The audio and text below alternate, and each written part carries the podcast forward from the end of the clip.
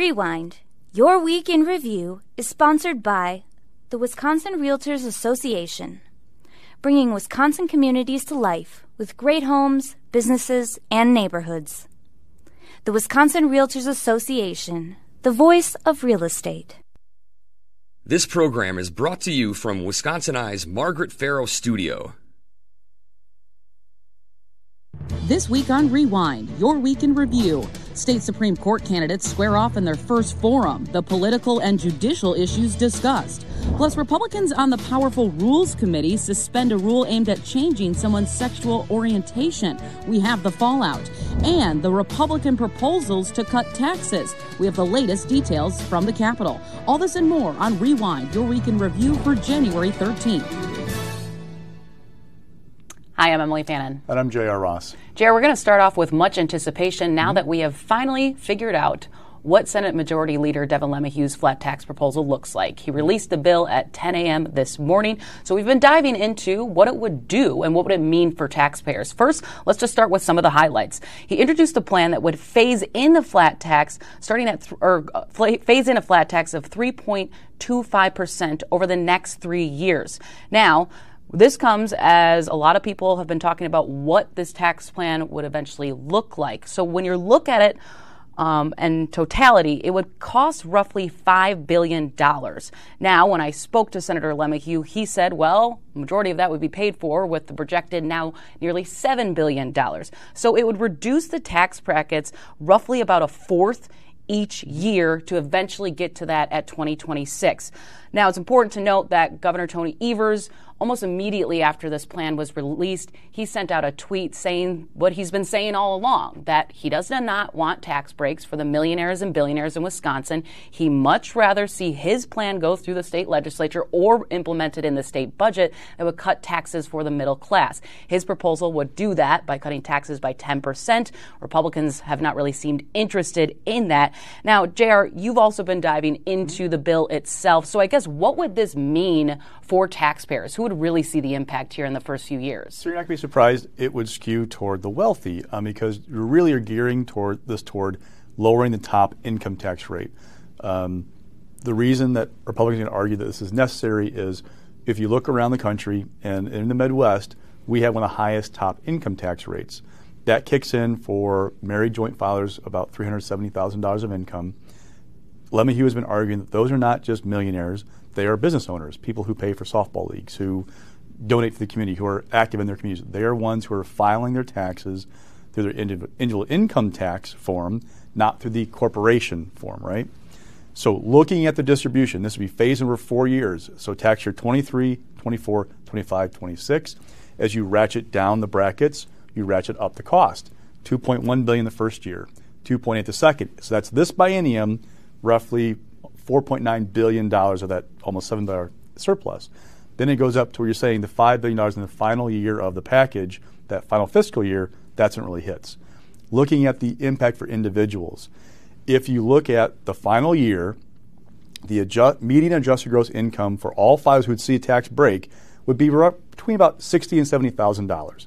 Those filers, on average, according to the Fiscal Bureau, see a reduction of six hundred ninety dollars. If you look at those with adjusted gross income between $250,000 and $300,000, it jumps to $5,052. Go to the less than 9,000 people or filers who have incomes of more than a million bucks, the reduction would be $112,000. Obviously, again, it is skewed toward those who are making more money because they are paying, they're hitting hit by that higher income tax bracket than others. The challenge for Republicans is going to be how do you sell this, right? Mm-hmm. Number one. How do you pay for it? Number two there's going to be arguments that you could offset the cost through other ways. And this also might just be the opening salvo. This could be the beginning conversation of, well, do you ratchet up the in, uh, sales tax, I'm sorry, to offset some of the lost income tax revenue? There are all kinds of possibilities. One thing we know is Governor Evers does not want to do any of any this of stuff. This, right. Mm-hmm. So, how much Republicans wedded to this idea, or is this just kind of the opening piece of the debate, the negotiations over tax cuts for this budget? And it kind of is, because I spoke to Senator LeMahieu this morning right after this bill came out, and he noted because I asked him, I mean, well, how do you plan to make up the difference in revenue with such an expensive plan, right? Well, he of course noted there's a $7 billion surplus towards the end of, you know, 2026, so it costs roughly around 5 billion. But he also said other states that have a flat tax, he said that they have seen as sales tax revenues and other revenues go up, more people will have more money to spend. You know, it will also, um, you know, if you're seen reductions, well, then maybe you spend that elsewhere throughout your community. Um, I also asked them, you know, what about paying for roads uh, down the line? How are you going to do that? Um, didn't really have a clear cut answer on that, but he also said, you know, this is kind of just a start. You know, we hope to convince the governor to do this. That's why he also said he changed it from original was floating uh, around 3.5% for a flat tax. He went down to 3.25. Um, but, you know, the governor already seems to not be interested in this. But is there somewhere when it comes to budget negotiations where they can maybe meet in the middle. Maybe it's not a flat tax, maybe it's tax cuts as elsewhere. And it's also, you know, what is Assembly Speaker Robin Vos thinking? He has, of course, supported a flat tax, but it seems that he has something, maybe something else um, that he wants to introduce down the line. When I talked to him in the year-end interviews, he said the flat tax is not the hill he wants to die on in this budget. And that middle point you're talking about, the governor has been touting this middle class tax cut that he wants to bring up. It's a $600 million package in this biennium. This one is 4.9 billion. There's a giant right. middle space between those two numbers in these negotiations. All right. And also this week, after much anticipation, Governor Tony Evers officially signed an executive order banning TikTok on state government devices like cell phones. Um, so this comes after Governor Evers first said, eh, you know, maybe I'm not going to do that, but never officially said he wasn't going to. Then, after more pressure kind of built, we saw the federal government pass a ban. A lot more people started asking him about it. He said, kind of after talking to cybersecurity experts and uh, the FBI officials, he officially made this. Now, it's important to note the, t- the TikTok ban, which is a popular video sharing app, does not apply to people like you and me. Mm-hmm. It's only if you work for the state and are issued a state cell phone. Now, this order does not apply to state employees such as the UW system. But when I reached out to them yesterday, they did say that they are starting to have discussion to see if they also might implement a, ban. A, a ban excuse me. Yes. Also remember that the governor can't dictate to Department of Public Instruction, Department of Justice what they do because they are agencies headed by separate constitutional officers. Both those agencies also said they're working on a ban that reflects what the governor is doing. Like, my impression has been there are not that many people in the executive branch who have TikTok on their state issued devices. Um, this is not a huge thing, but it's become a groundswell of support to do something about it. Also worth noting, like with DOJ, the spokesperson there said, look, uh, we are going to have a ban that mirrors what the governor is doing. We have to have access to TikTok though for investigations because if you have a missing person, for example, oh, you need to track their social media to know where they were last seen, so they can't just like totally push it off of state devices in that regard. And the whole issue behind this of why it became kind of controversial, or I guess the governor kind of maybe felt pressure to do it, we've seen multiple other states take action for this. And the reasoning is because FBI officials, cybersecurity experts, they have warned that the, the the company, which is owned by a, uh, a Chinese company, um, ByteDance, uh, that they can, you know, you know, uh, spy on users mm-hmm. and they can become vulnerable and use it as Chinese propaganda. We saw Congressman uh, Gallagher in Congress. He was kind of the one that really pushed this to the federal level. He sent a letter to Governor Evers, I believe in November, maybe early December, asking him to ban this. So this has been kind of a long uh, storyline that finally kind of put to an end. Mm-hmm. Uh, also, this week, we kind of kicked off many committee hearings at the state capitol because next week will be uh, the assembly will be taking uh, uh their first votes on the floor. We'll get to what they'll be voting on in a little bit, but first was kind of a controversial hearing on Thursday over JCRAR, which is the Powerful Rules Committee. Republicans who uh, serve on that committee voted to suspend a rule that will resume conversion therapy in Wisconsin, which would allow therapists and counselors and social workers that are licensed to try and change a person's sexual orientation or gender identity. To put it in the shortest terms, JR, this has been over a two year battle in the state legislature. First, it was banned. Then it wasn't banned. Then the ban went back in place. And now it's not in place again because there was, there was legislation that failed. So, what happened in 2020 after lawmakers couldn't enact any ban, it essentially just sat in the Rules Committee. And that was a strategy, in a sense, by Republicans. So governor couldn't, the mm-hmm. governor couldn't veto a bill that would have allowed conversion therapy to continue in Wisconsin. So once December rolled around, or excuse me, after that, uh, the state licensing board, which is under DSPS, they enacted their own rule on their own. And that's what Republicans had an issue with in this committee he- hearing. They argued that it wasn't about the merits of conversion therapy, it was that DSPS, the state licensing board, went ahead on their own without their approval to do this.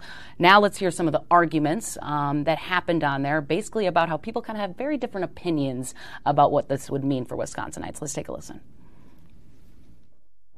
does it concern you at all that there is so much data that conversion therapy can actually harm young people and that there could be increased risk of suicide?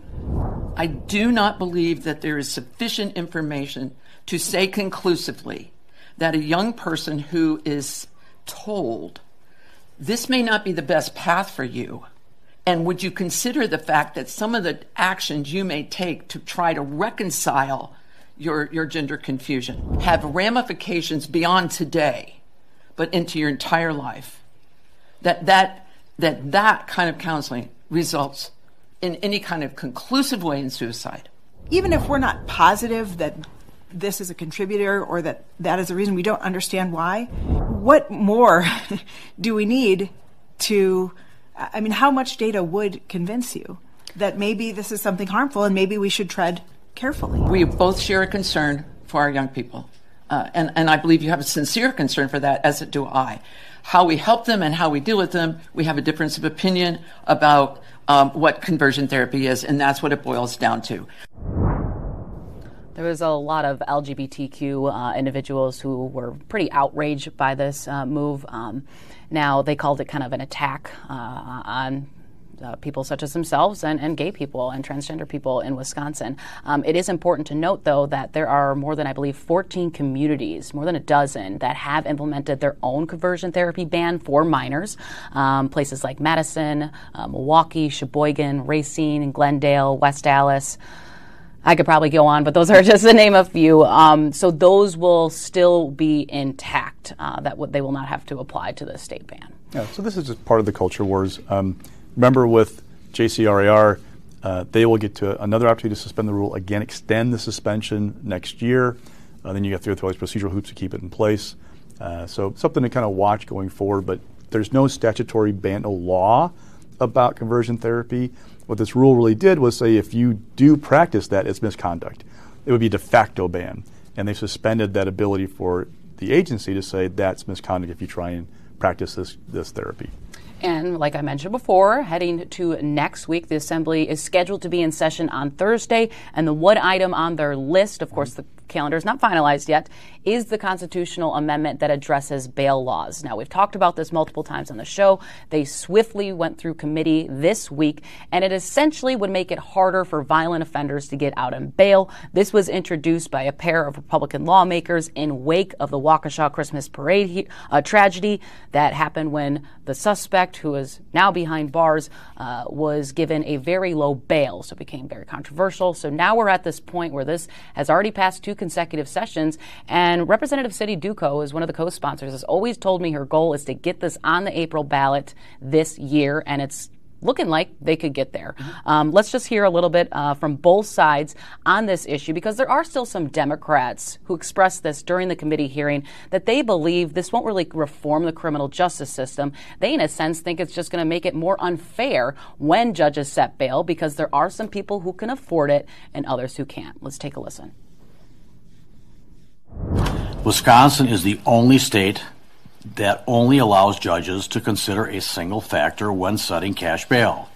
Under our proposal, and for violent crimes only, judges will have the flexibility to determine bail based on the totality of the circumstances. Why are we not having a discussion that says let's let's say that this is, person is a significant risk regardless of the amount of money that they have in their wallet?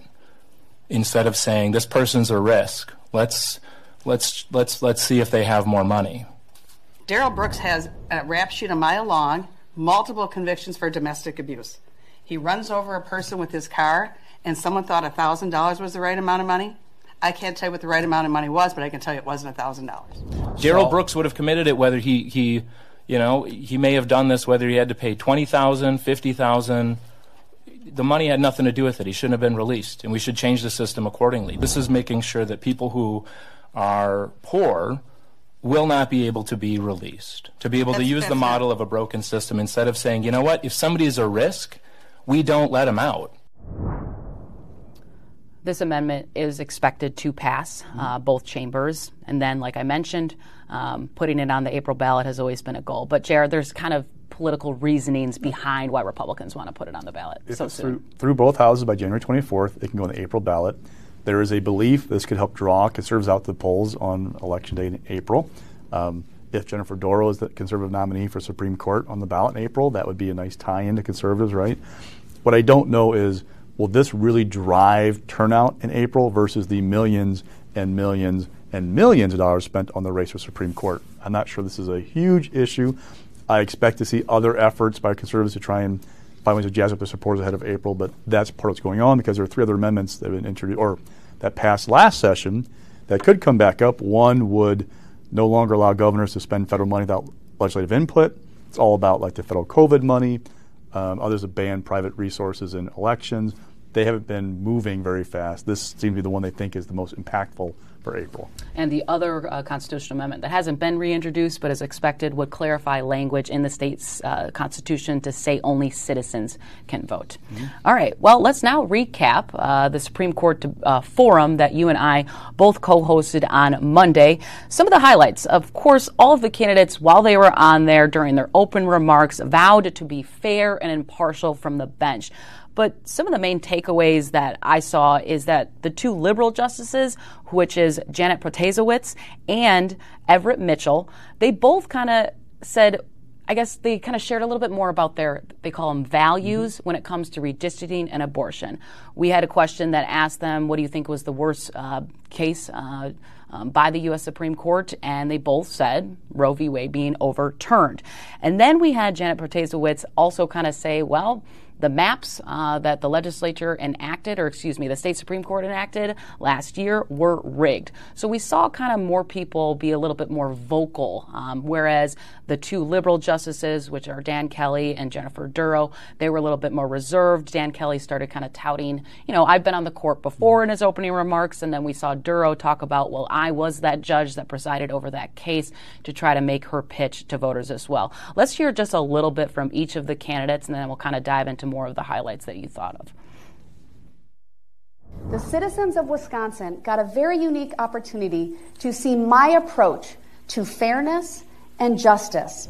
I heard from judges across the country and even inmates who sent letters praising my efforts to be fair and impartial in the face of extreme disrespect, disruption, and at times even vile behavior. What we need to do is to ensure that legislative dist- districts are drawn in a fair, nonpartisan way.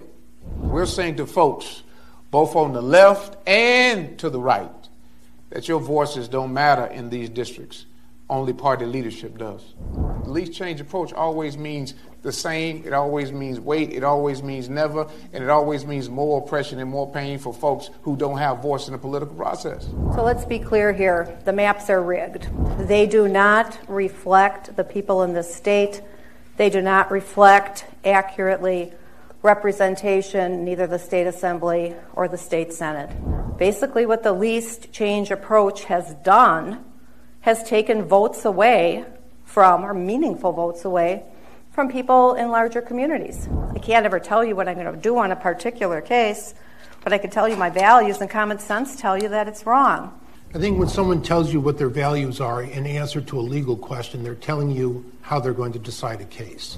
When that map comes to the court, its mandate is the same as with respect to every other case that has ever come before the courts or will ever come before the courts. Decide questions of law, not politics. Now, after this forum, we did hear some conservatives kind of take shots at Protasiewicz um, for mentioning how she might rule on a specific case when it comes to redistricting. Um, now, that c- case is not before the state Supreme Court, but it essentially maybe might be brought back up depending who's Mhm. elected in that vacant seat. Another thing that I noticed um, throughout the forum is that Dorow really stuck to her remarks. She kind of had uh, prepared responses in front of her and didn't really answer a lot of questions when we did ask things specifically. Um, you know, you asked about um, uh, her application when applying of what she thought was um, the worst decision by the U.S. Supreme Court. But I think she did answer who her uh, favorite founding father was, which was kind of a fun one that we threw in there from an audience question. So both Kelly and Dorow have applied for judicial appointments under Scott Walker. Uh, so the two conservatives, we had some record of like their thoughts about these cases. So Kelly, in his application for the Supreme Court appointment in 2016, had noted the Supreme Court ruling about um, the taking of private private property and giving it to another private entity if it can be put to a better economic use. He said that stood up pretty well. Kelly sounded like a law professor. He is very well versed on what's going on, constitutional issues. Um, he was appointed to the court by Walker in 16 as a nod to conservatives who wanted a, a deep thinker, an Anton Scalia of Wisconsin. They used to, that's what they told me, and he reflects that. He maybe talks a little bit longer than he should. Uh, some There was not Republicans told me, to yes, let people know, but too, just in general, he goes a little bit too deep when talking to uh, average voters. Dorow, her application for a Walker appointment 11 cited the U.S. Supreme Court overturning an anti-sodomy law in Texas in 2003. Um, asked about that, is that still the one she thinks is the worst ruling in 30 years? She talked about the law versus her personal beliefs don't always match up. Didn't address the question. Um, it's interesting with Dorow. There's all this buzz about her among conservatives because of the Darrell Brooks trial and the national attention she got. The question has become, okay, what about the money and the substance? Can she hold up to the scrutiny of a you know a race? Because she was appointed to the bench in 2011. She won a full term in 12 without facing an opponent, and a full term in 18 again unopposed. She's never faced voters with an opponent on the ballot. She's never been through this stuff before. So maybe the the binder of talking points was just kind of like her being thorough and trying to be prepared. And that's her, her fans like that's not okay. It's just her being very meticulous about things. To others, it's why can't you talk about these deep issues, these constitutional issues, just from like you know off memory if you want to be in the Supreme Court. Uh, we shall see. Uh, the fear among conservatives is will she hold up to scrutiny if she is the nominee, you know, one of the nominees, you know, past February, because the intensity gets much more ramped up in the April election. Um, if you have somebody put out um, a Mary Burke moment. Mary Burke ran for governor in 2014. She had p- passages of her platform plagiarized from another candidate. Um, she was asked to answer a question, to find plagiarism, and she froze. It seems like a small thing, but those moments can kill a campaign, can kill momentum for a campaign. That's one of the worries about you know Dorow's. Is she going to be ready for that? Will she blink when the intensity gets? If she's the one that gets through. On the liberal side, uh, Protasiewicz, she was more aggressive, maybe in answering questions about her values and where the maps are rigged, bemoaning Roe v. Wade being overturned. Um, so she's obviously making a nod toward liberal voters of like, I'm the one you want to follow. You know, Mitchell's to be the same, they're in the same lane. And remember, it's all four in one pot in February. There's no guarantee of a liberal and conservative getting through. It's the top two vote getters. So what I'm watching is how do they treat each other in these lanes? Are we going to see Protasiewicz go after Mitchell or Dorow go after Kelly or vice versa? It's going to be fascinating to watch how they use their resources um, to go after each other, or if they just pr- focus on themselves because there's no guarantee. If you attack candidate X, it'll benefit you because it might backfire on you. That's a real risk for these guys. Right. And Jerry, you try to do some digging on specifically how much money these campaigns are raising right now. And you did hear back from Protasiewicz, and she has raised over $750,000 over the last half of 2022. According to her campaign and fundraising year. Now, that tops previous records set by Justice Shirley Abrahamson, raised in 2008, which is a record about 823,000. Add in what brought in the first half of the year, she's over 900K. That's a pretty good number. And none of it came from her own pocket that we've seen so far. So that's, for a first time statewide candidate, that's good. That's a good number. And Jer, who else did you hear back from? Uh, Kelly's campaign should raised $312,000 from September when he got in, the end of December. The fact I haven't heard from Mitchell or Dorow, insiders tell me, suggest they did not top what Janet did. So Right. that's a sign. If in campaigns, if somebody puts out a number and you can top it, you put it out right away. Of course. so the fact they haven't done that tells us something. All right, and quickly we are kind of running out of time here, but we got a lot more to cover. Um, we did hear of a new appointment uh, by Governor Tony Evers to serve in the Department of Veterans Affairs. I am talking about Bond, yes. James Bond, but not the one that we are all thinking. I know everyone kind of had a chuckle with this. Now, why is his appointment significant? Is because he his appointment uh, will mark the first time an LGBTQ individual will lead one of the state cabinet agencies. Now, that's according to records by the Legislative Fiscal, or excuse me, Reference Bureau. Now, Bond is a disabled veteran who served in the U.S. Marine Corps, and his appointment comes at a time uh, when there's been kind of some scandals, mm-hmm. I should say, uh, and the department as a whole has been under fire recently. Uh, the recent report was uh, done by the Journal Sentinel, which included two deaths, including a man who caught on fire at the King's Veterans Home in Waupaca County. So it kind of underscores a lot of problems that have happened. So, of course, he's going to try to have a fresh start when mm-hmm. coming in here. Look, uh, the problems with King didn't begin with the Evers administration. They've been going on Correct. for years and years and years, but they inherited them. What I'm watching is how do Republicans treat this nomination during the confirmation process? Does he get raked over the coals? Is it like, you know, does he get rejected because of these issues? Um, it's be something to watch because it could be an example of how do Republicans approach these nominations going forward. Now that LeMahieu has said, we're going to move them all, they're all going to committee, we're going to have the whole process. How is it going to work in practice? All right, going to stock picks, rising this week. What? Whoa, can't talk. Mm. rising this week is former state senator Dale Kooyenga. Yeah, he lands at MMAC. He's going to be this newly created vice president position with a kind of a path for taking over in 2024. Tim Sheehy has led that group since 1992 or three, I believe. This is going to be the transition to Kooyenga being the president of this powerful business group in Milwaukee. Great landing spot for him. You know, it's always interesting for former lawmakers see where they land. Right. And mm-hmm. for Kooyenga, this is a great spot for him. It, it can really, he does his expertise in the Capitol. Um, also, be interesting to watch how he um, pushes on issues like a sales tax for Milwaukee. Uh, MMAC is behind that idea. Republicans legislature are not. Uh, also worth noting that Kenny told me it closes the door on running for public office for the next decade at least. I mean, he basically said he's not interested, period. But so look, I'm 43. I can't tell where I'm going to be in 10, 12, 15 years. But for the next decade, no runs, no rumors, no hints, no nothing. I am locked in to MMAC for a decade. All right. And mixed this week, we're going back to the state Supreme Court, specifically Jennifer Dorow, uh, because there's been kind of some spat between yeah. her and Kelly in recent days on conservative radio show of both of them kind of taking hits at one another. So to build off what we were talking about before, there's a resources question with her, right? Where's her money going to come from? Kelly has uh, this Dick Uihlein affiliated group, Dick Uihlein, the mega donor, Illinois businessman. Uh, Fair Courts America says it's going to spend millions to help Kelly, educate the public about Kelly. Where is the Dorow money going to come from? How is she going to promote herself? Um, will the Uihlein group spend money at the primary? There is this kind of hope among conservatives that they just all stand down and try not to get into a nasty spat. That doesn't bode well, though. You listen to the radio interviews. Uh, Shelley Grogan, an appeals court judge who won in 2021, um, she went on the radio to bash, basically bash Dorow, um, to undercut the endorsement she got from Pat Roggensack, the outgoing sort of justice, backed Dorow over Kelly, who she served for four years. I mean, is that about electability? Is that about like a personal spat with Kelly? I don't know. But it's, you know, it's a nice get. Still, Grogan's like, look, Roggensack endorsed my opponent in 2021, who was a Evers appointee, spent a bunch of his personal money trying to win the seat and fool the voters. Um, it didn't work. Dorow's unproven. There are quote unquote flags about her. Um, look at her uh, sentences uh, low bail when the cameras aren't in the courtroom. Like basically just kind of like just dig after dig at her. Dorow then goes back on the next day and says, look, um, Kelly had his time. He lost. Let's think about elected. There's a buzz about me that isn't there about him. I mean, it's not the worst thing in the world, but it shows you the potential for a not very friendly primary with those who are going at it.